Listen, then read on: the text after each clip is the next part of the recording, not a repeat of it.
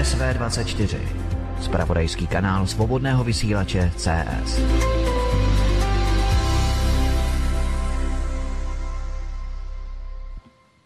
Tak, vážení posluchači, to byla znělka na náš nový spravodajský kanál SV24, na kterým nyní právě můžete slyšet mimořádné vysílání právě k útoku na to v Sýrii.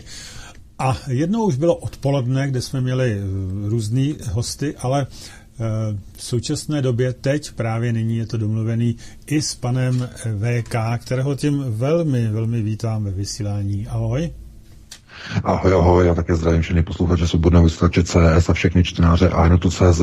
Dnes je to mimořádné, sešli jsme se takto na vysílacích vlnách a vysílacích linkách zcela mimořádně a budeme řešit situaci v Syrii, takže přeji krásný pěkný večer. Ano, tak teď vítám Vítka, který vždy moderuje tento pořad s panem VK. Ahoj Vítku. Ahoj Pavle, a taky zdravím všechny v mimořádném vysílání, které doufejme zase tak až často mimořádným nebude, nebo že se to nestane nějakým pravidlem, že by se děly takovéto události. Hmm, nějaké podobné, takové, aby to nebylo tak mimořádných vysílání tolik. Nicméně právě pro tyto účely je právě ten kanál SV24 zřízen, abychom nenarušovali nějak eh, pořad eh, běžného, eh, běžného prvního kanálu svobodného vysílače a abychom mohli takto reagovat. Takže bylo vidět, že jsme to zřídili včas, protože je vidět, že teď je to hodně, hodně potřeba. Já jenom chci říci, že eh, toto vysílání s panem VK by mělo trvat tak hodinu, nemýlíme se, VK, je to tak? Uh-huh. Eh, zkusíme pokryt eh, všechno důležitá témata k této kauze a jestli přetáhneme nějakých pár minut, tak to už by bylo asi potom jo, jo. na operativním pokrytí ze strany studia. Já nevím, jo, teď nedokážu říct.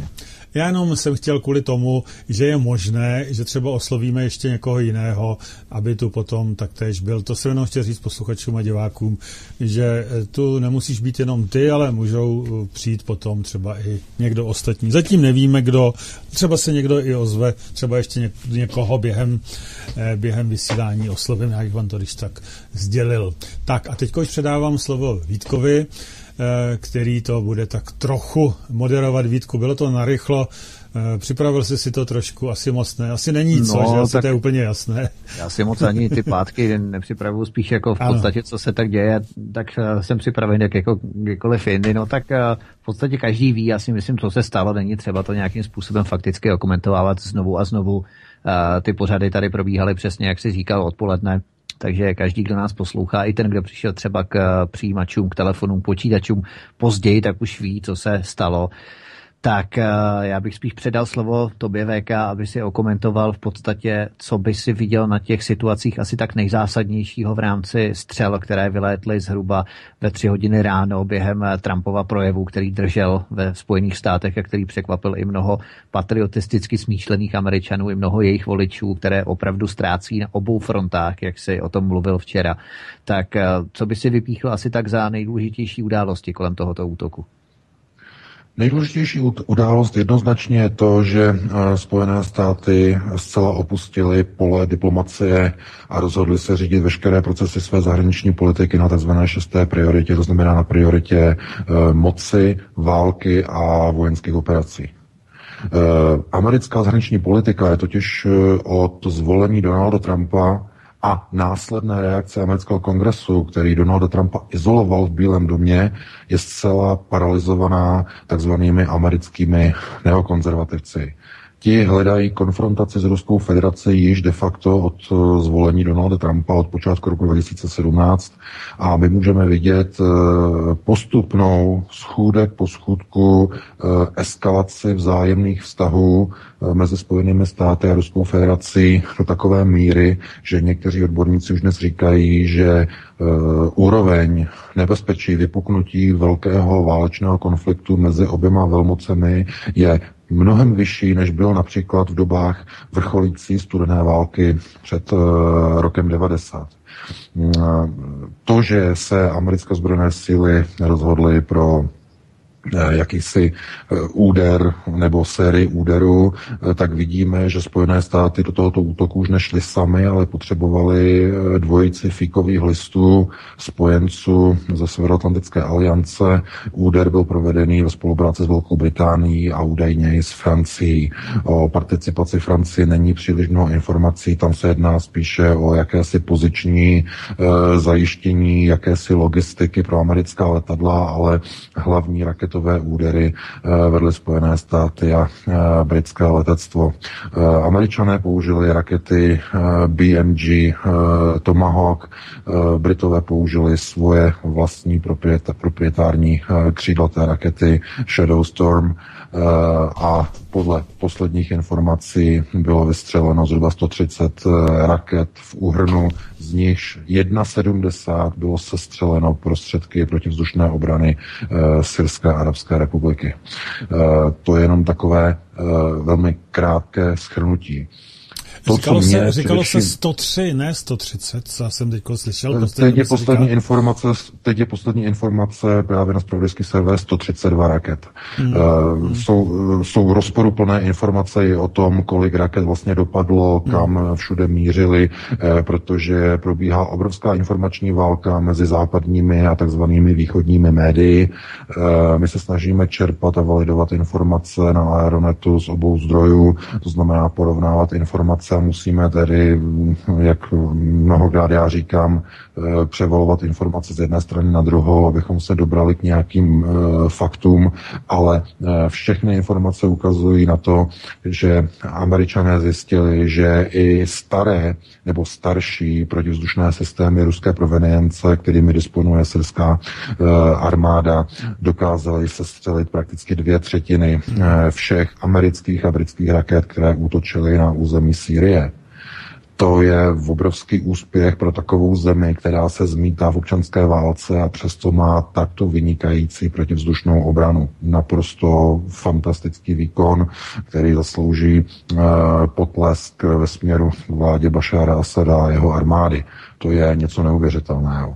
Eh, nicméně eh, já mám obavy, že tento neúspěch vyvolá v amerických jestřábech nikoli v uklidnění protože úspěchem by bylo mohutné a brutální zničení infrastruktury v Sýrii. K tomu nedošlo.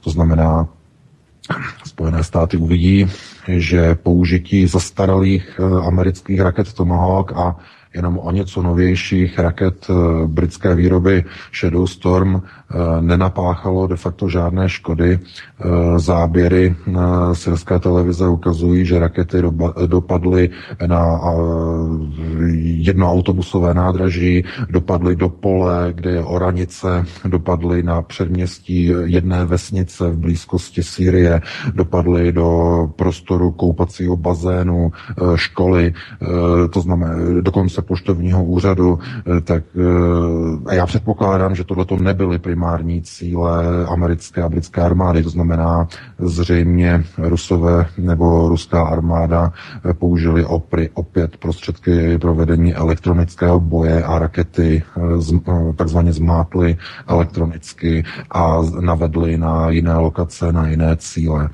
A Toto jsou v podstatě informace, ze kterých bude americká armáda čerpat, Pentagon bude vyhodnocovat úspěšnost nebo neúspěšnost zásahu a já se obávám, že my můžeme vidět v následujících týdnech a měsících snahu o změnu e, americké zahraniční útočné doktríny. E, příště by mohlo dojít e, k úplně jinému stylu útoku, a ty útoky by mohly být eh, vedeny přímo stíhačkami a mohly by být vedeny eh, mohutnými vlnami útoků bombardovacích letadel vedených z velké výšky. Mluvil o tom dneska na tiskové konferenci eh, zástupce náčelníka generálního štábu ruské armády, že ruská rozvědka GRU má informace, že Američ- američané v Sýrii zvažují změnu své útočné doktríny. To by znamenalo, že příště Doufáme, že nebude žádné příště, ale příště by mohlo dojít k tomu, že už nebudou ze strany Spojených států a Británie vyslány na Syrie e, křídlaté a řekněme křižující rakety, ale budou tam e, vyslány bombardovací svazy s domněnkou a předpokladem, že na tyto stroje si nedovolí nikdo zautočit. Ani ruská armáda a ani syrská. Protože je velký rozdíl, jestliže ruská PVO eh, se střelí křídlatou raketu a ně, něco jiného, když ta samá obrana by se střelila například americký bombardér. Hmm. Protože v tom okamžiku by mohlo jít o vyhlášení války, otevřené války. A e, právě proto je tak velmi důležité, abychom teď viděli, jakým způsobem se s tímto vyrovná především civilní část ruské státní moci, to znamená především Kreml. Teď nemluvíme, teď není míček na straně generálního štábu ruské armády, teď je míček na straně Kremlu, eh, protože Kreml musí změnit doktrínu. Ta doktrina musí být změněna, změněna ve vztahu k americkým v partnerům a západním partnerům takovým způsobem, aby příště už nemohlo dojít k tomu, že bude muset v poslední chvíli před vypuknutím vojenského konfliktu mezi východem a západem zasahovat až náčelník generálního štábu ruské armády. Protože to potom způsobuje přesun výkonné moci z rukou ruského prezidenta do rukou náčelníka generálního štábu ruské armády. Jedná se o propadnutí procesu řízení na nejnižší úroveň jako sítem, prosypává se sítem směrem dolů na nejnižší prioritu, na šestou prioritu válečného řízení. K tomu nesmí dojít, protože diplomacie, pokud propadne sítem na šestou prioritu, tak v tom okamžiku civilní řízení e, systému moci ztrácí veškerou, konf- e, veš- veškerou kontrolu nad dalšími událostmi, protože generální štát potom přebírá kontrolu. Jestli mohu, je, jestli ano. mohu, totiž teď tady vidím naprosto čerstvou zprávu na novinkách. Ty jsi říkal, že už by k tomu nemělo dojít a o Sýrii jedná Rada bezpečnosti. USA pohrozili dalším útokem. Ano, já už to tady taky vidím, právě se na to dívám. A e, tohle je posun v pozici Spojených států. A z jakého důvodu? Proč chtějí opakovat úder? No, jednoduše, protože oni zjistili, že tento úder nespůsobil vůbec žádné škody. Hmm. To je jednoduché. To znamená, oni nedosáhli svých cílů, to znamená, musí zopakovat svůj úder, protože jinak by ztratili vojenskou prestiž před svými partnery. To je jasné. A e, ta reakce, že uvažují o dalším zásahu, jenom ukazuje, do jaké šílené situace se vracíme. Že opět hrozí, že zůstane systém řízení na šesté prioritě, protože jestliže létají rakety, tak rozhodují generálové a nikoli ve vrchní velitelé ozbrojených sil. Tady bych chtěl jenom vysvětlit eh, nevojákům nebo lidem, řekněme, trochu, kteří, já nevím, třeba nerozumí úplně vojenskému systému velení, eh, tak eh, jaký je rozdíl mezi, řekněme, vojenským a civilním velení armádě. Jistě víte, že v mnoha zemích světa i v České republice velí armádě jako eh, hlavní velitelka žena eh, Karla Šlechtová, zahnutí ANO. Tady v Německu je to Ursula von der Leyen eh, a někdo si říká, jak je možné, že ministriněmi obrany nebo ministrem obrany jsou ženy, které vůbec nikdy v armádě nebyly a nemají s tím nic společného. To je totiž takzvaný systém civilního velení armády, který byl zavedený de facto po druhé stové válce v západních zemích a cílem bylo dohlédnout na vojáky, aby nepřebírali výkonné procesy v jednotlivých zemích, aby byly pod kontrolou. Nicméně, eh, pozice vrchních velitelů, jako je například pozice prezidenta, kdy vrchním velitelem eh, České armády je Miloš Zeman, vrchním velitelem e, ruské armády je Vladimir Putin, tak toto volení je pouze civilní. To znamená, eh, prezident eh, dané země může pověřit armádu schválenou operací na základě rozhodnutí například parlamentu, na základě rozhodnutí státní dumy eh, nebo jiného legislativního nebo řekněme rozhodovacího exekutivního orgánu daného státu, dané země. Ale pozor, civilní velení e, přestává fungovat ve chvíli, kdy, kdy dojde k propadnutí procesu řízení na šestou prioritu a k ohrožení národní bezpečnosti. Tam totiž funguje pouze jeden mechanismus, kdy vrchní velitel dá pravomoc generálnímu štábu pro vedení bojových operací a tím končí veškeré pravomoce vrchního velitele. Vrchní velitel může zahájit operaci nebo ji ukončit, ale nemůže o ní rozhodovat, jestli bude ta, která konkrétní odvetná eh, operace zahájena nebo nebude zahájena. Protože potom už začínají rozhodovat jenom jednotliví generálové. Tady bych chtěl zdůraznit právě to, že eh, proto já varuji před tím, aby nedošlo k posunu procesu řízení na šestou prioritu, protože v tom okamžiku už nebude ani procesy v Ruské federaci řídit, eh, řídit ruský prezident, ale pouze generální štáb v okamžiku ohrožení Ruské federace kdekoliv, nejenom na území Ruska, ale i tam, kde je ruská armáda dislokovaná, to znamená v Sýrii. Eh, a to, že američané chtějí v této chvíli nějakým způsobem znovu opět eh, zahájit další údery, tak já teď, když to tady teď čtu, eh, tak vidím, eh, že je to definované tak, že v případě, že hmm. Bashar Assad bude nadále používat chemické zbraně. To znamená, eh, to neznamená, že dojde k dalšímu úderu zítra, pozítří, ale pokud bude se používat bílý další... helme, bílý přilbej. Zase ano, natočí nový video. Hmm. Ano, ano, to znamená, je to otázkou toho, kdy opět dojde k další televizní inscenaci ze strany bílých přilep. Je to o ničem jiném to vůbec není.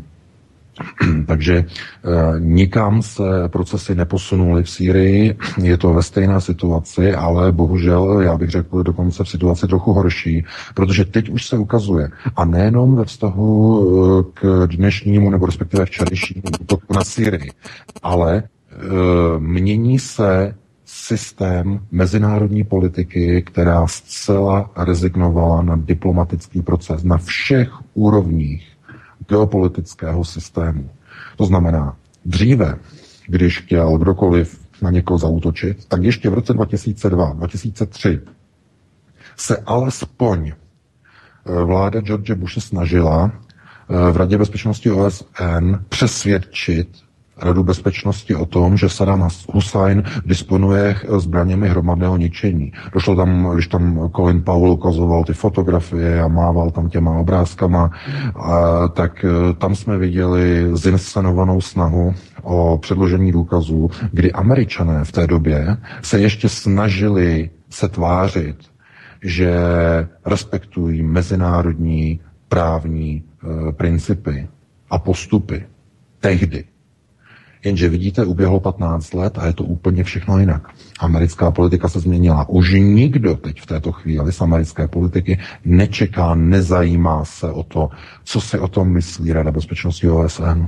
Už se vůbec nečeká na mezinárodní organizace, které se zabývají eh, například eh, ochranou a eh, řekněme kontrolou šíření, proti šíření chemických zbraní OPCW. Vůbec ne. Nečeká se na vyšetřovací nálezy jednotlivých nezávislých organizací, jestli byla vůbec chemická látka toho a toho typu použitá a kdo ji použil a aby proběhlo prošetření a vyšetření, kdo ji použil.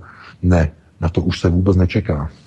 A vidíme to nejenom v Sýrii, ale viděli jsme to před několika týdny právě i v Londýně, respektive nedaleko Londýna, v Salisbury jsme viděli kauzu Skripal, kdy Teresa May tento proces opuštění mezinárodní diplomacie a příklon k řízení na šesté prioritě předvedla, když řekla, my máme důkazy, my vám je ale neukážeme, mm-hmm. musí vám stačit moje slovo, že je máme, a my z tohoto důvodu eh, chceme odvolat ruské diplomaty z těch a z těch zemí. A nikdo, nikdo z těch partnerských zemí eh, v rámci Evropské unie a v rámci NATO až na výjimky, si nedovolil tuto výzvu eh, odmítnout. I když mnoho zemí vyhostilo jenom dva, tři, maximálně čtyři e, ruské diplomaty, ale tam se právě ukázalo, že pachatelem tohoto posunu řízení procesu na šestou prioritu není jenom anglosaský svazek Spojených států a Velké Británie, ale spolupachateli jsou i evropské země a jednotlivé členské země Severoatlantické aliance. A kde jsme to a kdy jsme to viděli e, nejlépe? No právě před několika hodinami právě v České republice. To, co proběhlo během tiskové konference e, ministra zahraničí pana Stropnického a ministrně obrany mm. paní Šlechtové, oba dva z hnutí ANO, tak to mi hlava nebere. Protože Česká republika se de facto jako země, která historicky má zkušenost s Mnichovem 1938, tak se postavila na stranu agresora, který bez mandátu Organizace spojených národů, Rady bezpečnosti, zaútočil bez jakýchkoliv důkazů, bez jakéhokoliv mezinárodního vyšetřování a jakéhokoliv mezinárodního dekretu o tom, že opravdu byly někde použity chemické zbraně a opravdu je použil Bashar Assad, bylo zaútočeno na suverénní svrchovanou republiku, na Sýrii. A právě země, která by si měla vzít po naučení z vlastní smutné historie, z roku 1938 se připojila na stranu agresorských zemí, které se e, podílely před několika hodinami na úderu e, proti Syrské republice. No a to je proces, je to výsledek, kterého jsme se dočkali po říjnových volbách v České republice do parlamentu e, v loni na podzim. Protože celý národ si zvolil oligarchu, celý národ si zvolil státního manažéra, globalizovaného manažéra, který ovšem eh, i k velkému překvapení globalistů v České republice se přiklonil na stranu amerických neokonů, amerických neokonzervativců a teď dělá jejich politiku. A proč dělá jejich politiku? No, protože Andrej Babiš eh, má příliš mnoho kostlivců ve skříně a američané od té skříně mají klíč. Ano. A oni by tu skříní mohli otevřít. Andrej Babiš jinak je globalista. On by dělal globální politiku, globalizovanou, to znamená ve prospěch, eh, řekněme, globálních struktur, on by dělal politiku pro spolupráci na ose Německo-Rusko, on by byl, řekněme, typickým globál politikem ale vzhledem k tomu, že má mnoho chrastících eh, těch kostlivců ve skříni, tak on je donucen dělat politiku, kterou nechce, je dotlačen eh, k tomu, že dělá politiku zkrátka pro neokony. No a proč dělá? No protože on může. Protože jeho hnutí ano je složeno eh, z obrovského mixu lidí, ve kterých jsou jak neokoni, nebo lidé, kteří jsou pro americky nastavení, tak jsou tam i lidé globalisticky nastavení, to znamená pro bruselské a pro evropské, a jsou tam i lidé e, z extrémní levice, takzvaně extrémní levice, to znamená bývalí e, voliči komunistů, nebo řekněme onoho tvrdého křídla, a jsou tam i voliči takzvané pravice, jsou tam, nebo ultrapravice, mezi nimi bývalí voliči TOP 09 kteří utekli od TOP 09, volili hnutí ANO a kvůli tomu měl Miroslav Kalousek a hnutí TOP 09 eh, tak obrovský problém dostat se do sněmovny kdy se dostali v říjnu do sněmovny jenom skutečně s otřenýma ušima díky hlasům z zahraničí. Jo, takže ztratili obrovské množství voličů. No a e, ty průzkumy vlastně přesunu vol, volebních preferencí ukazují, že velká část voličů TOP 09 uběhla a přeběhla právě k Andreji Babišovi no hnutí ano. A proto z toho důvodu Miroslav Kalousek jde e, jako, jako vsteklý pes po Andreji Babišovi. Kdyby to tak nebylo, tak oni dokonce by spolu i mohli spolupracovat, protože mm, oni oba dva jsou v pozici nikoli v politiku, ale spíš státních manažerů. Znamená, oba dva nemají nějaké pevné, řekněme, body a obrysy, o které by se obí, opírali, ale dělají klasickou reál politik. To znamená, to, co je nutné udělat, to klidně udělají a jim jedno, co si, co si o tom myslí občané České republiky. Ale to by bylo na jinou diskuzi. Takže eh, vystoupení o něch dvou politiků, znamená pana Stropnického, paní Šlechtové, kteří se takto jménem České republiky připojili a podpořili tyto údery proti svrchované zemi bez mandátu Rady bezpečnosti OSN, je fašizace zahraniční politiky České republiky e, na té nejnižší úrovni systémového řízení, znamená na šesté prioritě. Hmm. E, chápete? Ta sam, jen, jenom, jenom doplním jednu ano, věc. Ano.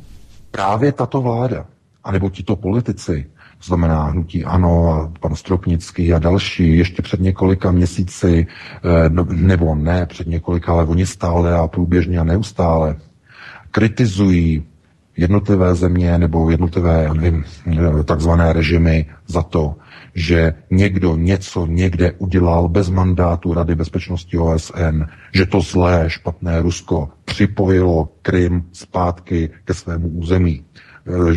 že, tam proběhlo referendum a že to proběhlo bez Rady bezpečnosti OSN a že to byla agrese a tak dále. No ale jestliže američtí partneři a jejich francouzští a britští kumpáni provedou ten samý útok a e, tu samou neschválenou operaci bez mandátu Rady bezpečnosti OSN, tak je ticho po pěšině a dokonce se za to zastávají, že to bylo správné. Takže kde je jaký mezinárodní e, mandát, nebo kde je jakákoliv, nebo jakýkoliv respekt e, k mezinárodnímu právu. A to je právě ten problém, o kterém se hovoří i ve vztahu k Ruské federaci. To znamená, nebudu se opakovat ze včerejška, ale říct to musím.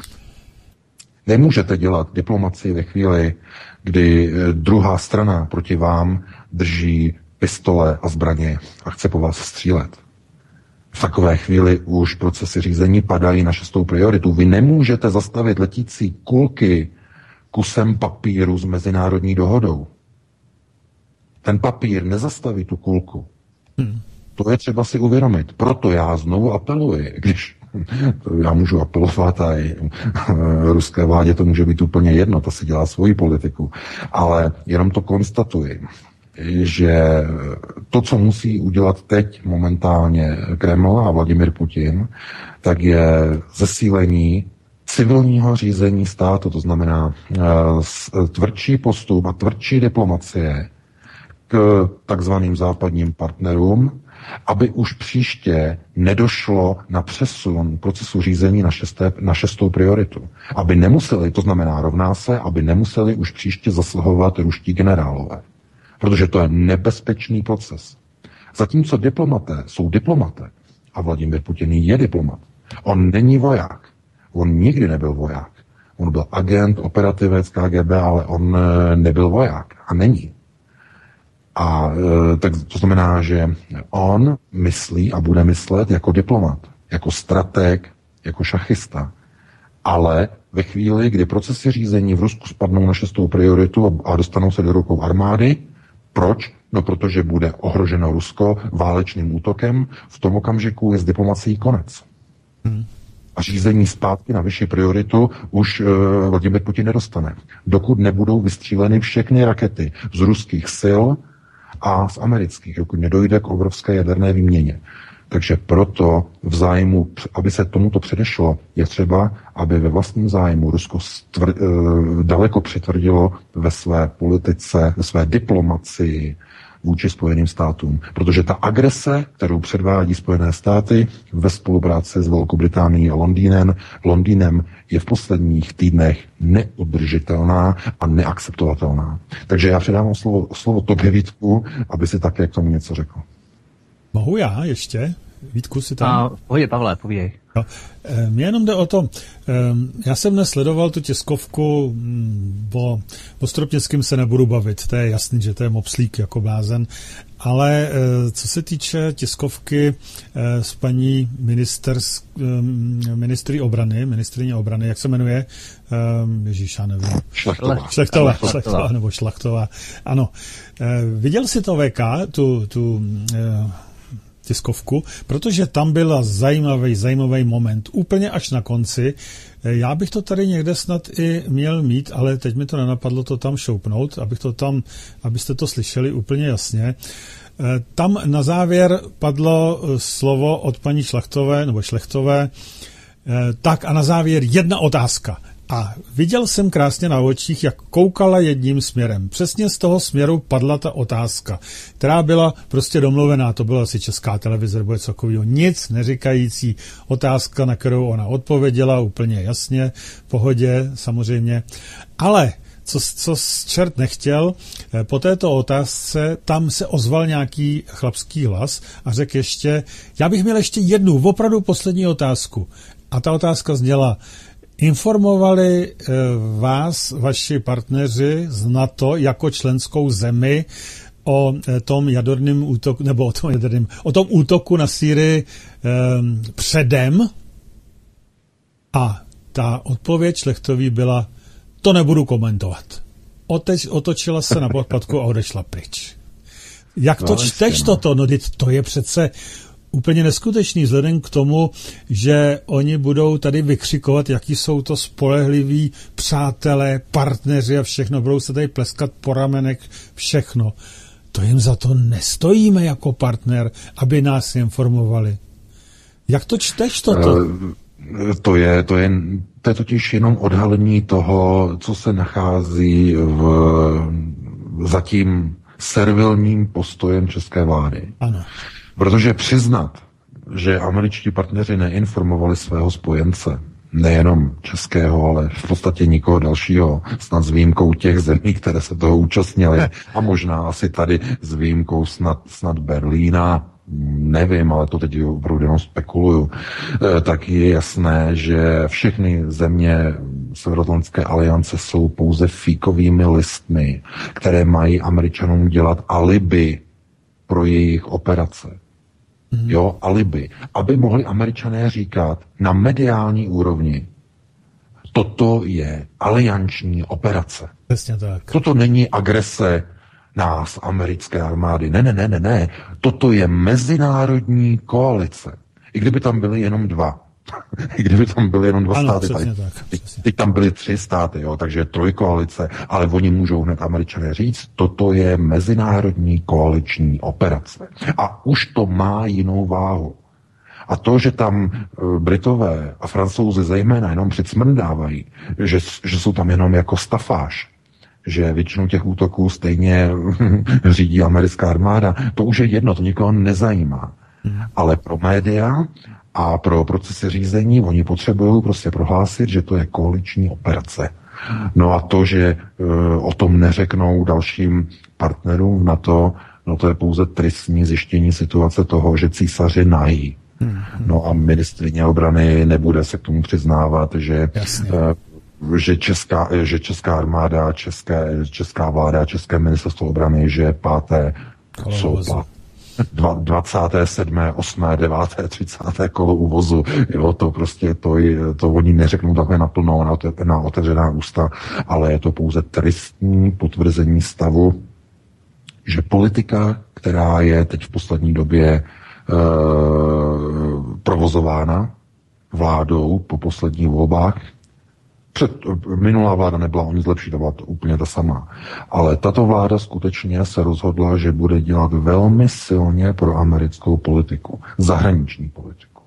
Protože ta minulá vláda se aspoň snažila nějakým způsobem dělat e, politiku hodně pro evropskou. No protože ČSSD jako vládní strana, hmm hlavní strana eh, je nastavená, nebo byla nastavená, nevím, jak je to dneska, když mají 7%, ale byla nastavená velmi proevropsky, takže Bohuslav Sobotka zejména to vyvažoval, ten americký, proamerický étos, eh, Babišová hnutí, to vyvažoval étosem pro bruselským, znamená globalistickým. Jenže teď je tam Andrej Babiš sám, je v demisi, neustále. Eh, Miloš Zeman se ho snaží vmanévrovat zkrátka do nějakých pozic, ale Babiš neustále ukazuje, že si chce dělat svoji politiku. To znamená, Miloš Zeman se přepočítal. Eh, Andrej Babiš, eh, i když bude nějakým způsobem napojený na Miloše Zemana, tak jakmile odejde, Jakmile za ním zavřou dveře na Pražském hradě, kam bude pozván, nebo kam je pozván vždycky na nějaké konzultace, jakmile odejde a zavřou za ním dveře, tak on začne dělat okamžitě jinou politiku zase, která je nedomluvená s prezidentem. To znamená, prezident ho teď pověřil, že má jednat s SPD, že má uh, mluvit a jednat s KSČM o vyjednání vlády, a uběhlo 24 hodin. A se jinak. A ke změně A1 znovu z ČSSD a Zeman je z toho, je, je z toho šok jo, je z toho šokovaný a všichni jsou z toho šokovaní, jak je to možný, ale Stejně tak byl prezident šokovaný z vydání Evgenie Nikolina Američanům. Hmm. A stejně tak byl prezident šokovaný, když eh, právě zase hnutí ANO odvolalo ruské diplomaty. V těch všech případech byl Zeman šokovaný. Takže ani teď, v případě zase dalšího přemetu uh, Andreje Babiše, kdy zase jedná z ČSSD, nemůže se divit tomu, že je znova šokovaný. Takže nedošlo k ničemu, k žádné změně. A já říkám pořád dokola. E, situace v České republice na úrovni politiky je tak špatná a tristní, jako nikdy nebyla. Jako nebyla od konce druhé světové války. Protože občané nemají naprosto nikoho na výběr, snad s výjimkou SPD, ale SPD nemá potenciál na to, aby v současné době vyhrávala volby. Protože proč? No protože SPD je příliš pronárodně nastavená. A proč teda čeští občané nevolí pro národní stranu? Na rozdíl třeba od Maďarska, kde pro národní Fidesz eh, převálcoval volby. Mm. No, protože, to je, protože český národ je charakterově jinak definovaný. Je už dávno globalizovaný. A globalizace způsobuje, že eh, odpor, ne, neexistuje žádné vlastenectví s výjimkou hokejových zápasů, které se zase blíží, se mistr, mistrovství světa v hokeji, ne, se zase blíží, zase budou všichni na 14 dní všichni vlastenci, a ho, ho, pak kdo neskáče, není Čech. A to je prostě jinak. Vlastenecká pozice je úplně vygumovaná. A na školách, na všech úrovních škol, se k vlastenectví děti a mládež nevede. To bychom zaběhli do tématu norských fondů a tak dále. Podívejte se na děti, na mládež, která e, proti e, výsledku voleb pořádá demonstrace a chodí do ulic a nesou transparenty a říkají, že SPD je extremistická strana. Pro boha, v čem je SPD extremistická? Že nechce, aby do republiky proudili uprchlíci? Nebo je extremistická kvůli tomu, že chce vyvolat referendum o vystoupení z Evropské unie? To je všechno extrém pro ně. To, to je, takže, takže co chci říct? Volič uh, nemá na výběr s výjimkou právě třeba SPD, ale uh, eh, SPD by musela být akceptovaná ke koaličnímu vládnutí s nějakou další stranou, která má, která vyhraje volby. Hmm. A podívejte se na hnutí ANO. Hnutí ANO nechce vevnitř, uh, je rozštěpení. Oni nechtějí z SPD. Chápete?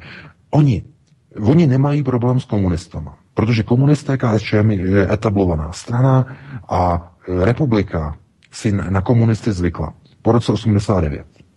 Protože to je dlouhodobý proces. Ale SPD jsou noví. A oni jsou radikální v tom, že chtějí vystoupení z Evropské unie.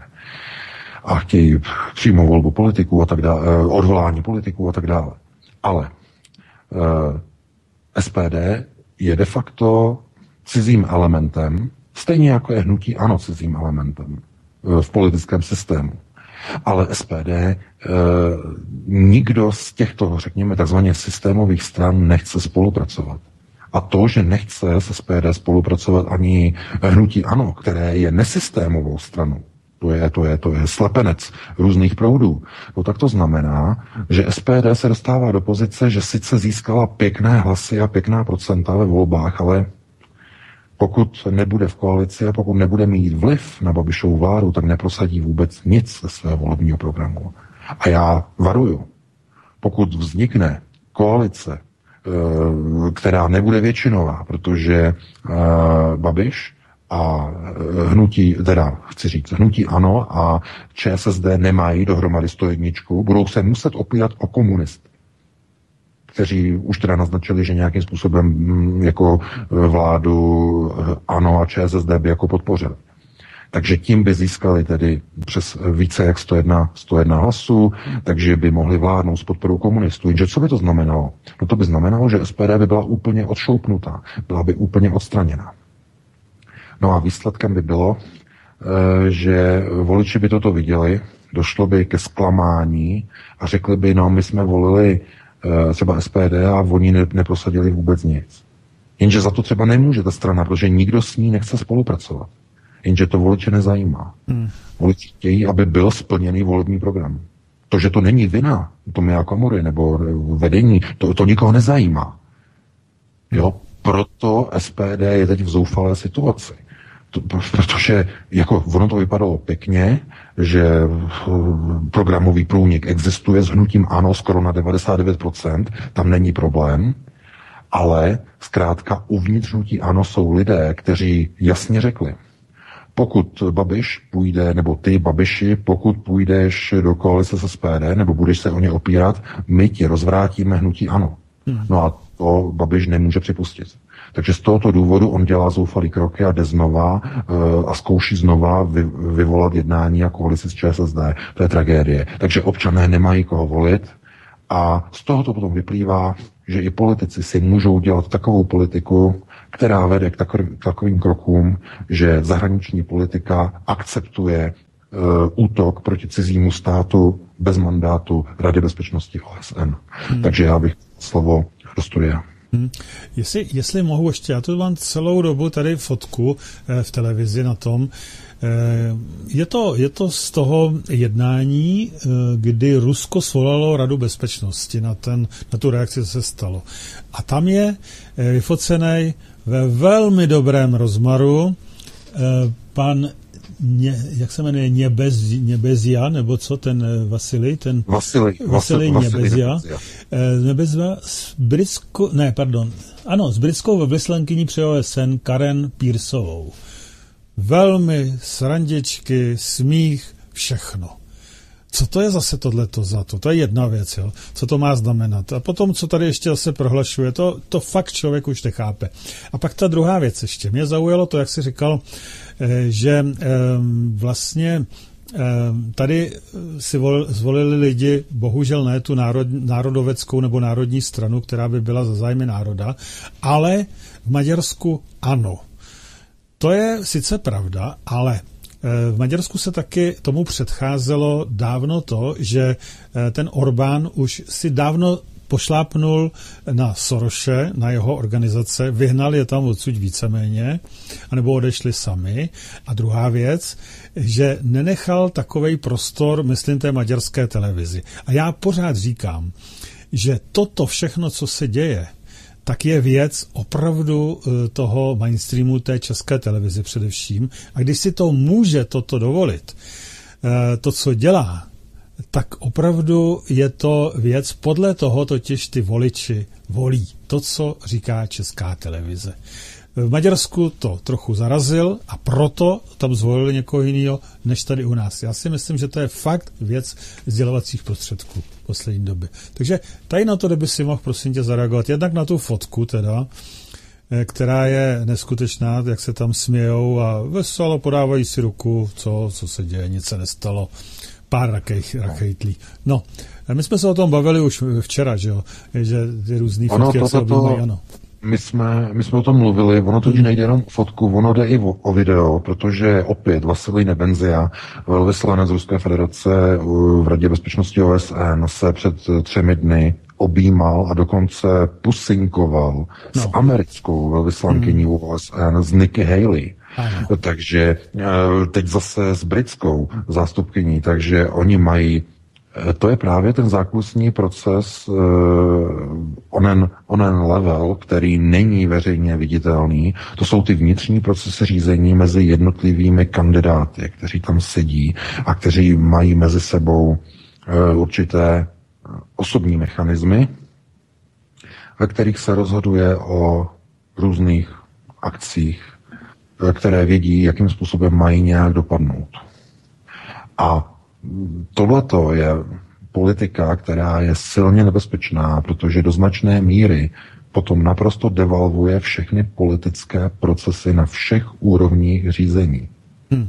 To znamená, vy potom můžete dostat eh, nebo nabít přesvědčení, že cokoliv uděláte, eh, řekněme ve volebním plebiscitu, během voleb, když jdete k volební urně, tak je zbytečné tak je to zbytečné, protože ve skutečnosti v těch zákulisních procesech budou probíhat stejné procesy jako bez ohledu na to, je, jestli je u moci levice, nebo jestli je u moci pravice, nebo středová strana, nebo globalistická strana, protože ty lidi mají v pozadí, v zákulisí, na tom backstage, mají stále ty samé stejné vztahy a procesy a e, jenom zkrátka vytvářejí určitou maskovanou hru, maskovanou pozici, kdy na to jeviště eh, geopolitiky vystoupí s určitou maskou a hrajou určité role.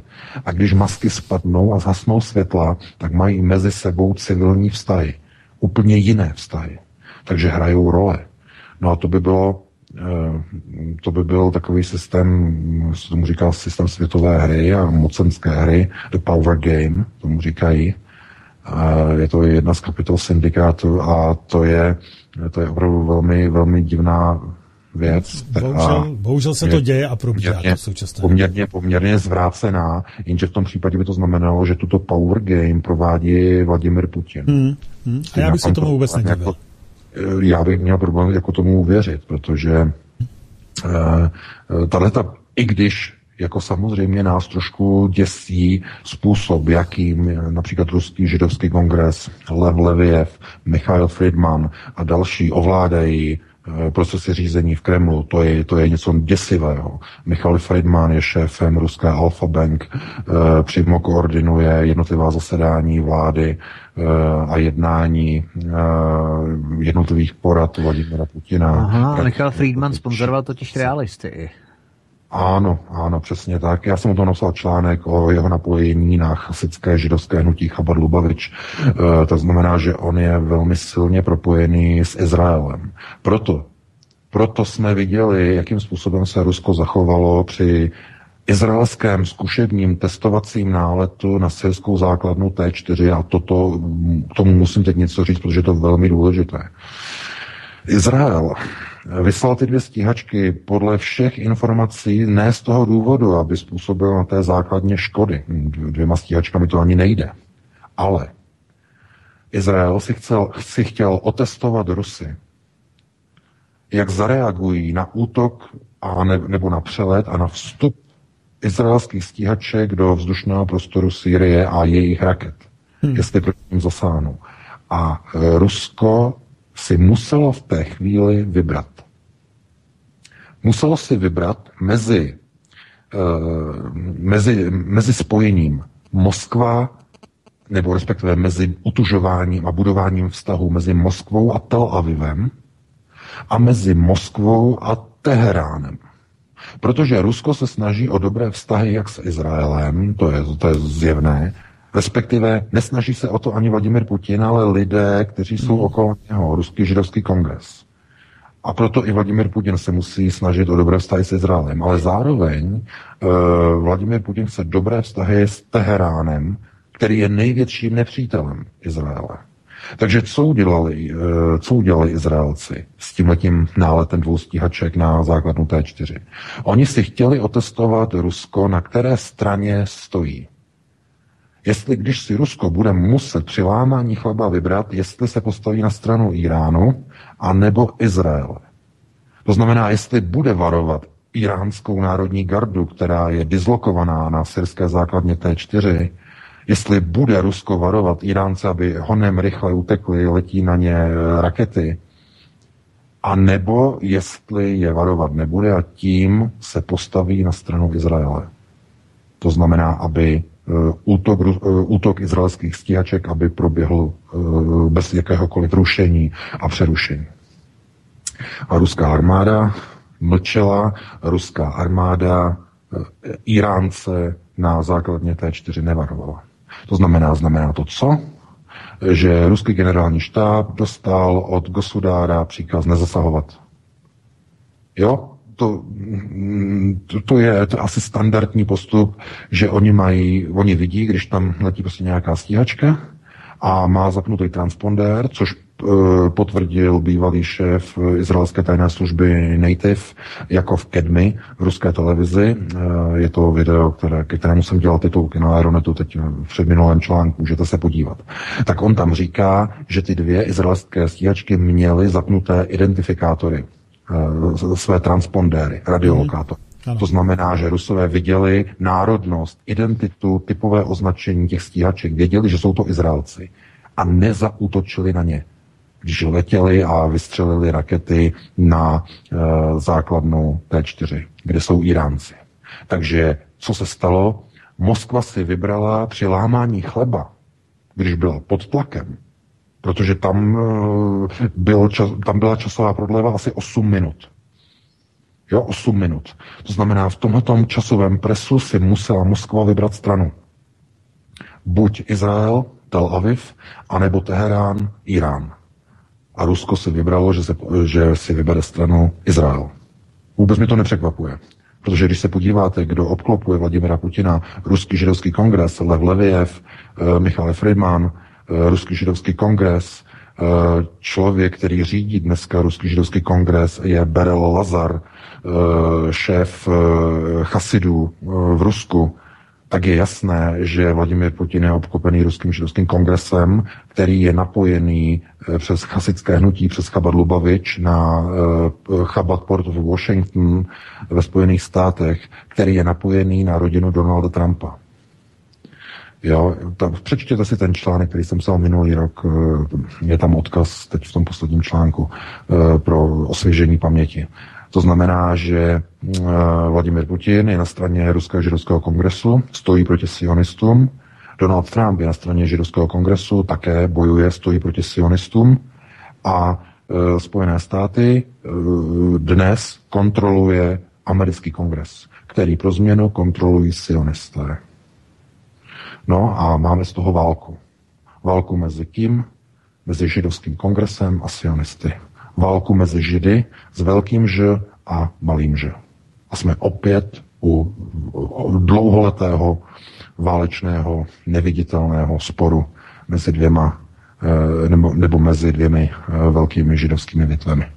Ale to by bylo na jinou diskuzi a já pouze eh, se nedívám na, teď na politiku ani Kremlu, ani Washingtonu už z pozice Eh, mediálních reflektorů, ale dívám se na pozici různých propojení, eh, různých zájmů, různých lidí, kteří obklopují systémy řízení okolo jednotlivých prezidentů.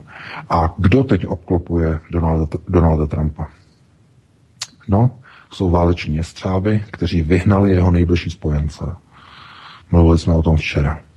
Michael Flynn je pryč, Steve Bannon je pryč, teď už Donalda Trumpa obklopují jenom jestřáby a jestřáby ti jsou ovládáni americ, americkými, americkými sionisty. Neokony, ale rovná se sionisty. Takže e, válka tohoto charakteru a diplomatického charakteru může kdykoliv přejít ve válku skutečně otevřenou. Ale když půjdete po stopách peněz, kdo no. za stojí, kdo komu radí, tak vidíte obrovskou válku, uh, už skoro více jak 120 let trvající válku mezi etnickými a chazarskými kmeny židů. To je prostě problém. A uh, my můžeme toto tady rozebírat nahoru dolů, uh, zleva doprava a neuděláme s tím naprosto vůbec nic. Proto diplomacie umřela.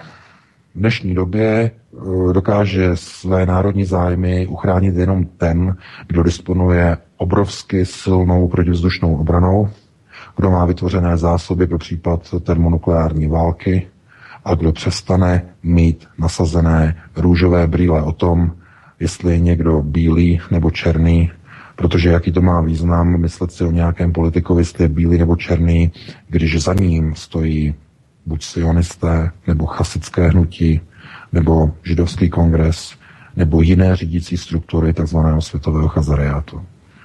To potom nemá smysl. Ale dává to smysl, když potom vidíte takové bizarní výjevy jako ruského velvyslance OSN, který se líbá, objímá se svojí největší nepřítelkyní z Nikki Haley. Která tady Vidíte? právě, když to, když to vidím, a to musím přečíst, a jsem dal, Haliová obvinila Rusko, že šíří dezinformační kampaň, ale že oběti chemického útoku v Duma nebyly žádné. Fake news je to. Dáváme diplomaci šanci za šancí, ale nemůžeme jen přilížet, jak Rusko otřásá každou mezinárodní normou, za kterou stojíme, řekla Hajlová a dodala, že Rusko šestkrát vetovalo v Radě bezpečnosti rezoluci o Sýrii. Eh, tak takhle o tom mluví hned potom, anebo předtím, to já nevím, než jsou tam prostě v náručí, jak se tam líbají pomalu. Ano, ano, ano, ano. Rusko otřásá každou mezinárodní normou, za kterou my stojíme. Co na tohle to říkáš? No, to, to je, je něco... právě ono, to je, to je ono, o čem stále mluvím, protože když zhasnou ta hlavní uh, světla na jevišti, tak začne probíhat, eh, nebo odhalí se vlastně to zákulisí té silové hry, té power game a vidíte, že oni mají mezi sebou vztahy naprosto civilní a naprosto jiné a naprosto neuvěřitelné, ale všichni mají vztahy, jako kdyby hráli za jeden tým. Je to asi stejné, jako když se jdete dívat na Shakespearea, na Hamleta a tam prostě vidíte, jak jeden druhýho zavraždí. No ale, když zasnou světla, tak ten, co toho druhého zavraždil, jsou největší kamarádi. Hmm. A nikdo se nad tím nepozastavuje. No proč by se zastavoval, když to byla jenom hra na tom jevišti, ne? Jenže takhle funguje světová politika. Je to jenom hra. Když se zasnou světla, tak my normálně jsme kamarádi. Ale o co teda vlastně jde a komu? Vždyť přece toto už musí někdo rozštipnout a ukázat, no, o co a komu jde. Ale. To přece není normální toto. No, to je insider, insider, který na, to je, na, na, to, na to je jednoduchá odpověď, o co jde. Peníze a moc. No, a jsme u toho. Nic jiného nejde. Peníze a moc. Nic jiného. Mm-hmm. Protože za vším jsou peníze a za vším peníze znamenají moc. A moc znamená peníze. Mm. O, o tom to je. Protože k čemu jsou války, nebo o čem jsou války? No, o penězích. moci, nebo o penězích, anebo o obojím. Protože jedno generuje druhé. Uh, takže chápete, uh, jako, je to jako ve firmě, prostě, nebo jako v divadle, prostě vy chcete, aby ti diváci na vás chodili, protože na Hamleta chodí každý, to je velice, to, to sype pěkné peníze. No tak prostě předvedete a zahrajete divákům za pěkné peníze, zahrajete Hamleta a tam mezi sebou se vraždí. A co udělá divák? Zaplatí za lístek, aby se mohl dívat. No a jak funguje veřejnost v jednotlivých zemích?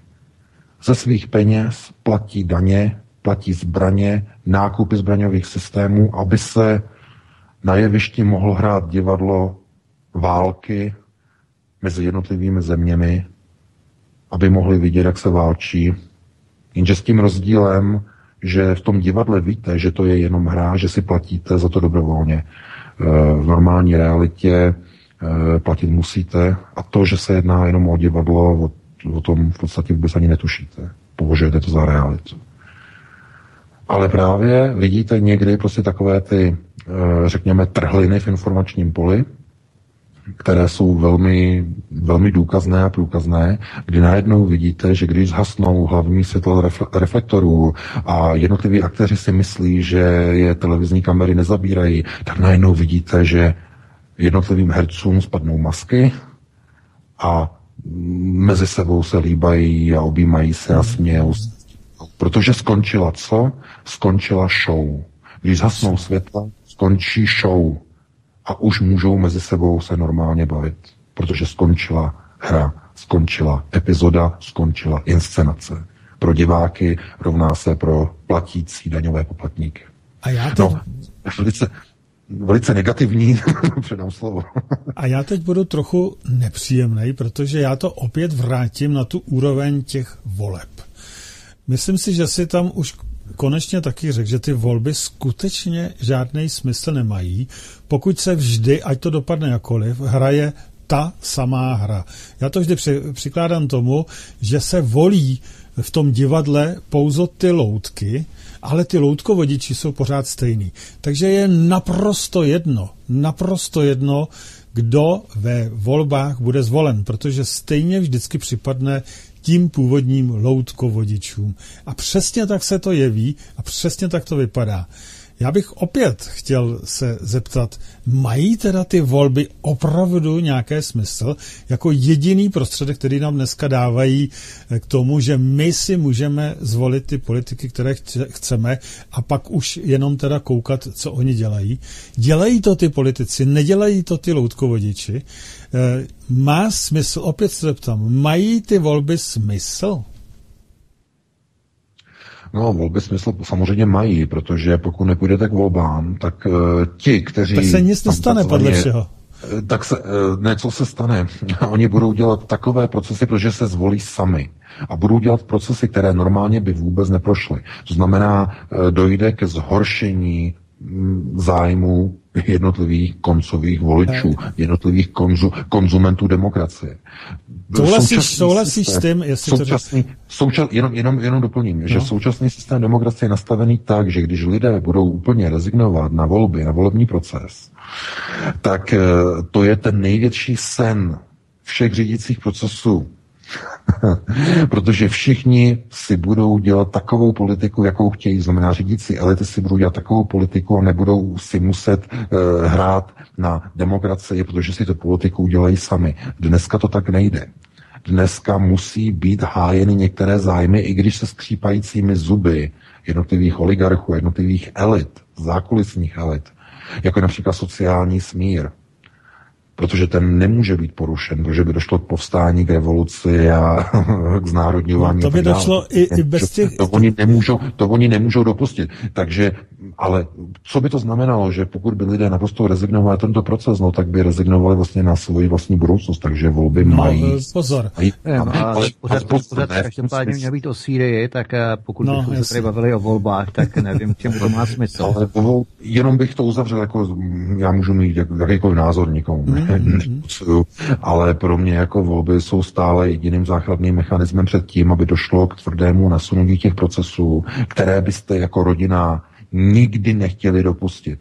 Protože to, že zvolíte do parlamentu takové strany a takové partaje, které to budou aktivně blokovat, takové procesy a budou dělat pro to úplně všechno, tak to je jediný mechanismus, zákonný mechanismus. Jsou potom jiné mechanismy, různé kalašnikovy, o kterých hovořil mm. Miloš Zeman ale je to jediný zákonný mechanismus, jakým můžete zabránit velice drastickým proti lidovým a protinárodním procesům. Ale není to žádné juchuchu, není to, žád, není to nic k pískání jak pískání, protože když vidíte, mm, jak dopadnou některé volby, jak lidé jsou už nastavení pro globalistické a protinárodně, tak de facto někdy třeba už ztrácíte třeba nějakou naději na nějakou podstatnou změnu, ale pořád je důležité blokovat a brzdit některé procesy, které by byly odstartovány úplně naplno pokud by nedošlo ke zvolení takových politických partají do parlamentu, jako třeba SPD, které alespoň eh, takzvaně medializují problém migrace, medializují problémy, o kterých se potom hovoří a je důležité, aby měli občané eh, na výběr možnost ovlivňovat politický proces, protože pokud ho úplně ztratí, tak je konec. Hmm. Takže ano, já říkám, politický proces je důležitý a volby jsou stále pořád důležité. I když to budou stále vlastně mít na těch nitkách stejný loutko vodiče. Já bych připomněl možná jenom skutečnost, že právě v Sýrii si lidi zvolili Bašara Asada v roce ano. 2011 a to je právě ten proces, kdyby pokud tam volby nefungovaly, už by tam právě měli rozparcelovanou Sýrii mezi islámský stát, mezi Američany a tak dále, tak to je přesně ten proces brzdící, už by tam trubky vedly z Kataru ano. a já nevím, ze, eh, z, uh, z Ománu a já nevím z čeho všeho, jo, takže to je právě ten brzdící proces třeba. Hmm. Ano, já no, neříkám, to je já, já protože neříkám... třeba ty volby, já jenom řeknu jednu věc, třeba ty hmm. volby třeba v té Syrii nezabránily válce, ta válka no, tam proběhla, je to brzdící proces jo, který pomohl udržet u moci Bašara Asada a díky tomu, že byl um, udržen u moci, tak mohlo do hry vstoupit i rusko-ruská armáda. Takže je to důležitý brzdící proces, i když to není proces, který by měnil eh, dlouhodobé procesy, ty těžkotonážní, o tom víme, o tom jsme mluvili několikrát, ale brzdící a korekční mechanismus voleb je naprosto nespochybnitelný. Já jenom k tomu dodám, pokud... Měli bychom se vrátit opravdu jako k Syrii. Jo, ještě na závěr pokud tedy volby fungují jako brzdící proces pouze, tak je to velice tristní, kam jsme došli a měli bychom o to opravdu hodně rychle upustit. To je asi tak můj, můj závěr, protože já si myslím, že lidi nechodí volit proto, aby něco brzdili, ale aby něco vybudovali pod vedením tady někoho jiného, když už jsme u toho. Pokud by to mělo být jako brzdící proces, je to velmi, velmi tristní, kam jsme dospěli. Tak Vítku, a teďko uh, jdeme zpátky k té, k té Syrii, teda prosím tě. Tak já už bych to vedl tak nějak jako ke konci možná, si myslím, hmm, že už jsme hmm. tady dořešili v podstatě to důležité, co jsme řešit měli. Já bych jenom možná stočil i tu debatu k tomu, jakým způsobem se američané úzkostlivě, opravdu úzkostlivě vyhýbali jakýmkoliv cílům ve spojení tady s Ruskou federací. To znamená, že neútočili na vládní čtvrtě v Damašku, neútočili v podstatě na zóny, kde by byl jenom prostě možnost nějaká, kde by prostě, kde by působili, kde by působili ruští generálové, kde by působila ruská armáda, Eh, kde by působila ruská armáda, tak to v podstatě neproběhlo. To znamená, že jenom tady bych upřímil naší pozornost na tohle, že v podstatě američané spolu se spojenci, ať se jedná o Francii, ať se jedná o Velkou Británii, udělali v podstatě uh, dobrou práci, když se to takto může říci, tím způsobem, že Rusko nemůže nějakým způsobem uh, udělat nebo provést proti úder, protože oni zaútočili pouze na ty cíle, které jsou definované jako syrské. To znamená, že teď eh, jsou v situaci, kdy oni můžou jenom skřípat zuby, ruská armáda, ruští velící důstojníci, ale to je tak všechno, co mohou dělat. Oni v podstatě pouze a američané zautočili v jeho koaliční partnerovi, respektive k partneru, kterého Bashar Assad pozval, to znamená Rusko, a američané zautočili pouze proti, tedy pouze proti Basharu Assadovi, nikoli proti Rusku, takže proti Basharu Assadovi a to je tak všechno, co se stalo. To znamená, že oni to udělali v podstatě mistrovsky, eh, samozřejmě v uvozovkách, ne?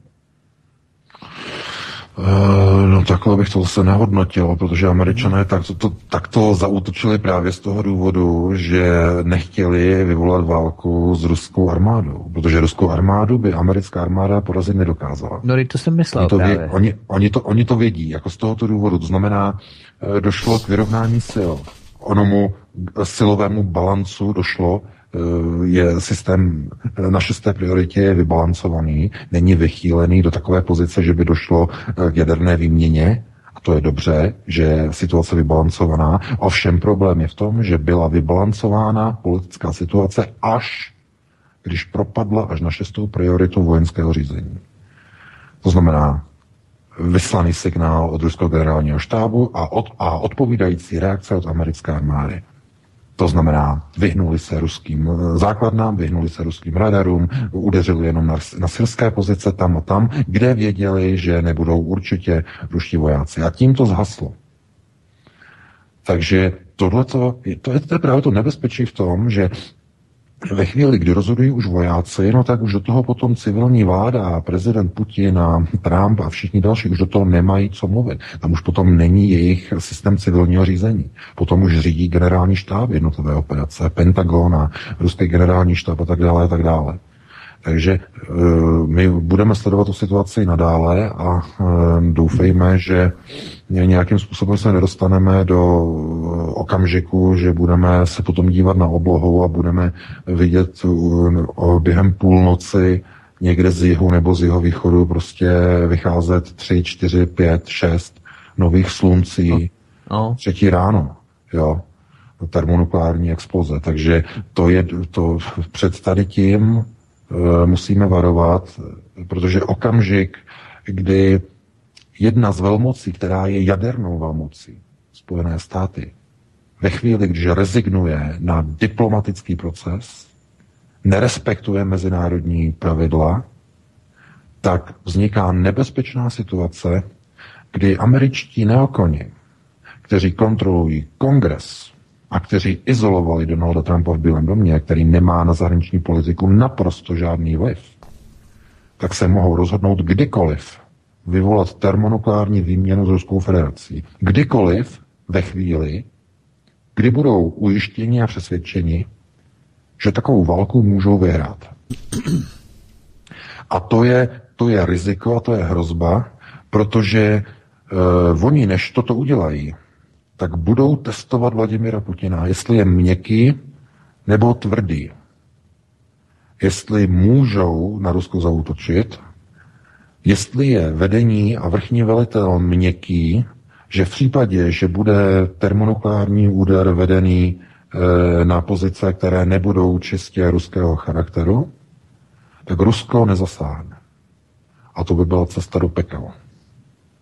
Takže viděli jsme, eh, k čemu všemu může dojít a eh, my hlavně se musíme modlit, aby teď došlo opravdu eh, k lehkému posunu a změně ruské zahraniční diplomacie, která by měla být mnohem a mnohem tvrdší. To znamená, aby se už od této chvíle nestalo, že procesy řízení budou padat a propadávat dolů do rukou jednotlivých generálů na úrovni ruského štábu a na úrovni Pentagonu.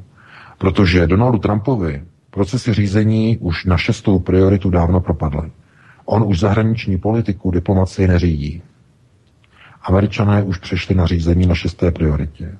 Už pouze umí se svými partnery v uvozovkách jednat pomocí odpalovaných raket. Ničím jiným. V Rusku ne. V Rusku procesy řízení stále ještě nejsou na šesté prioritě. S výjimkou několika posledních hodin, kdy musel situaci hasit generální štáb, ale e, i Vladimir Putin se musí mít na pozoru, protože stejně jako Donald Trump, i Vladimir Putin je pod kontrolou e, chasického hnutí, e, je pod kontrolou Ruského židovského kongresu mm. a jejich, oni nemají domov v Rusku. Pro ně to není domov. Oni vždycky hájí jenom svoje zájmy. Mm, ruské, ruský židovský kongres, židovské zájmy. Znamená zájmy Izraele. Protože ruský židovský kongres má domov v Izraeli, který chce ochránit před zničením. O což se snaží naopak sionisté. O zničení Izraele. Skrze konfrontace Izraele s Iránem. To je plán na zničení Izraele. Tím, že Izrael bude vehnán do zničující války s Iránem. Takže do této války, pokud by byl zatažen Vladimir Putin svojí přílišnou diplomací, která ve správné chvíli není ochotná přitvrdit ve své diplomaci a ve svých uh, retorických výrocích, uh, tak opravdu hrozí v každé chvíli v poslední době e, v propadnutí řídících procesů až úplně dolů, oni mocenským sítem až dolů na šestou prioritu, znamená na úroveň válečného řízení. Viděli jsme, k čemu došlo. Takže doufejme, že i Rusko si e, udělá domácí úkol, e, změní trochu e, svoji diplomaci, přitvrdí, protože s grázlama nelze jednat v rukovičkách a e, nelze zastavit, opět obrazně řečeno, nelze zastavit vystřelenou kulku kusem papíru, který dáte před sebe a řeknete, podívej se, tady je mezinárodní smlouva. To prostě tu kulku letící nezastaví. To je pravda. Proto říkám, že v některé, v některé chvíli, v některém okamžiku už je třeba přestat hrát šachy a je třeba vyslat jiné signály. Eh, takže bychom to asi ukončili. Můžu, můžu ještě na jednu věc, protože no. Eh, včera si se hrozně zmiňoval o tom, jaká, že vlastně vůbec se ničemu nevyjadřoval Putin. Absolutně k ničemu. A dokonce ani dnes po takovém zásadním incidentu zase žádný vyjádření Putina. Co si o tom myslíš? Já tě, opra- já tě, já tě opravím. Vyjádření bylo. Ale co mě trochu děsí, je, že to vyjádření e, bylo i na agentuře TAS, i na RT, bylo jenom psané. Aha, že nevystoupil vyloženě. No, no, no, no, no. Já nevím, možná, že to, to video ani nebylo pořízeno, já se ještě podívám potom na YouTube, podívám se na záznam, ale... Mm, a když nějaká šlachtová dělá tiskovku a Putin... Takhle, no. ještě, před, ještě, ještě před začátkem tady toho pořadu jsem se díval na YouTube, jestli je někde nějaké video, ale nenašel jsem. Našel jsem eh, na Resia 24, eh, jsem našel právě odkaz na výrok, kdy Vladimir Putin odsoudil eh, tento úder, ale jenom ve psané podobě, jako hmm. titulky, co řekl Vladimir. Já jsem čekal, že tam bude video, že tam bude vystoupení, ale ne, nebylo. To je zvláštní. Já jsem očekával, že minimálně při takhle důležité akci, ano. že vystoupí Vladimir Putin. Když může vystoupit nějaká šlachtová a nějaký, nějaký komedián Stropnický, tak by mohl snad ruský prezident vystoupit. Já nevím, když vystoupil i, i, i Donald Trump jo, při vyhlášení těch úderů. Eh, já nebudu spekulovat. Doufám, že nedošlo k nějakému mocenskému posunu v Rusku nebo v Moskvě. Snad ne, pro boha. To nebyl Jelcin na dáče tehdy. Ne? No právě. Gorbačov, Gorbačov na dáče, no. no právě, toto no, je no, zvláštní, no, no, že, no, že se no. vůbec... Jestli, nebyl, jestli třeba Vladimir Putin nebyl na několik dnů internován. Ano, no, přesně, no, no, no, no, no. přesně mi to tak přijde, no. A přesně, není no. pořád dokonce. Ale e, protože by to nebylo poprvé mimochodem, jako v Rusku, jo, protože podobně byl internován Michal Gorbačov, e, jo, to, to, to, to není nic, nic, co by nebylo jako v historii, kdy armáda převzala procesy řízení, jo, během internace Gorbačova na Krymu tenkrát byl na dače, tak ho tam internovala právě ruská armáda. No, přesně. No, doufejme, to, to, to teď sakra, to je, to je brouk do hlavy nasazený, no snad ne, no, snad, snad ne. To já budu sledovat, já se, já se budu dívat jestli, jestli bude teď nějaké živé vystoupení Vladimira Putina, aby no minimálně to by si zasloužilo jako živé vystoupení. Já jsem viděl v každém případě. Text, jenom, jenom textové, jako textové, textovou, textovou zprávu jsem viděl na ruské televizi, jo, jako text, text napsaný. Ano. Nic, no. takže, takže doufejme, že to je všechno v pořádku, že to bude, že, že to, co předtím, předtím jsem varoval včera v pátek, že snad nedošlo nějakého naplnění. Mm. To by mě vyděsilo, že by to šlo tak rychle, ale Což to, no, může, no, napsat, to může napsat Peskov, že? To může napsat dokoliv samozřejmě, naprosto kdokoliv, že? To je jasný, ale e, tady jde o to, že už vlastně Putin se týden, to už je týden, co se k ničemu nevyjadřuje a po takto zásadní věci, že by se zase ne, teda nevyjádřil, že by někde nevystoupil živě, když jinak to vždycky dělá, i třeba na ruských médiách nebo kdekoliv, že jo, proč to najednou není? To je fakt zvláštní ano, toto. Já jako taky, protože já takhle, před několika dny on vyhlásil, že mm, eh, procesy eh, mezinárodní diplomacie, že se, že se silně kazí, že se ničí a že dochází vlastně k přesunu jakoby, nebo k rozpoutávání nové uh, studené války. A já jsem se na to video chtěl podívat a tam to zase bylo jenom textově uvedeno. No právě. To bylo ještě, to bylo ještě před tím úderem, to bylo někdy ve středu a bylo to i zase jenom textově. Já nevím, jestli on třeba není někde nějaký dovolený, nebo, nebo někde, nebo... To, to bychom jako oznámili asi, to ne? Snad takto zásadní věc a no, Opravdu, opravdu nevím, nevím, ale to už musí každý. Ty si mi k tomu totiž včera nevím, mě to ani nedošlo za celou tu dobu, jo, protože jsem vnímal to prohlášení no, těch ruských no. generálů jako normální, že to dělají za něj, ale fakt mi nedošlo, že on se v každé takové věci eh, vždy, vždy živě vyjadřoval. A teď minulé, minulý týden nebo tento týden nic a po takovéto události taky nic. No to není samo sebou. Je možné je možná, je možná, že vystoupí dneska večer, protože eh, on má ve zvyku vystupovat jako v hlavním vysílacím čase, eh, tak jestli vystoupí třeba teď, teď eh, po 8 nebo v 9 hodin, tak, tak možná, že něco uvidíme. A bylo by teda zásadní, aby teda vystoupil, aby k tomu něco řekl, protože to minimálně. Už u nich bylo. Donald, už u nich bylo, to už u nich bylo. Oni to mají o dvě to hodiny. už o nich bylo, jo, no, 8 mají, no, no, no, no, no. Ale když jako vystoupil Donald Trump, tak by měl Vladimir Putin také s nějakým vystoupením, živým vystoupením vystoupit. A mm, Nevím, no. nevím, to bychom teď jako tady no, spekulovali. No, plácali pořád dokola. A ještě vzhledem k tomu, že by měl být už jasný ty výsledky toho svolání toho OSN, co se tam vlastně vyřešilo, protože tam Rusko podalo návrh rezoluce, a ty podmínky, které tam eh, vlastně, britské podmínky, to je naprosto šílený, to je úplně k ničemu, takže tomu zase asi nedojde tomu schválení, schválení ty rezoluce, že to má odsoudit, ten jejich barbarský útok, tak eh, i k tomu by se měl určitě vyjádřit. Přece to je tak zásadní státnická věc, že toto by měl vyjádřit. A naživo. Určitě by měl. Vystupuje k mnohem větším pitomostem s prominutím než něčím takovým teď nic. Pokud dneska nevystoupí, bude to opravdu zvláštní. Já s tím souhlasím. To jako ne, nemůžeme tady teď prostě spekulovat, to může být jenom kvůli tomu, že to nepotřebuje, ne, nepovažuje třeba za důležité, což je teda jako alarmující, to... pokud by to nepovažoval za důležité, to ale jako, jako je, je, je, zvláštní, že prostě zatím nikde žádné vystoupení nebylo, protože já jsem to chtěl přidat i do toho článku posledního, eh, k tomu, když jsem dělal titulky k, k projevu Donalda Trumpa, tak jsem tam chtěl přidat, přiložit, ale nikde jsem nenašel prostě žádný video z vystoupení ruského prezidenta. Tak jsem to publikoval bez toho, ale že by to bylo tímhletím, že už takhle dlouho nevystupuje, tak nevím, fakt nevím. Hmm. Dobře. Tak místo Putina tam dáš tento pořad. Tak, přesně tak. no, ano, ano. Bude, bude okamžitě v archivu i s videem, takže to tam všechno můžeš dát. Já to teda asi ustřihnu, protože evidentně jsme asi toho probrali dost a ten závěr je dost, dost takovej odevřený, protože to jsem fakt zvědav, jak toto všechno dopadne.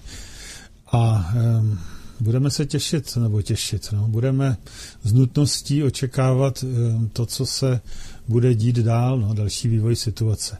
Je to podivné, je to zvláštní. V této době eh, všech těch eh, krizí a lhaní a manipulací opravdu už není možné věřit naprosto ničemu. Takže mějte se hezky, vážení posluchači a diváci.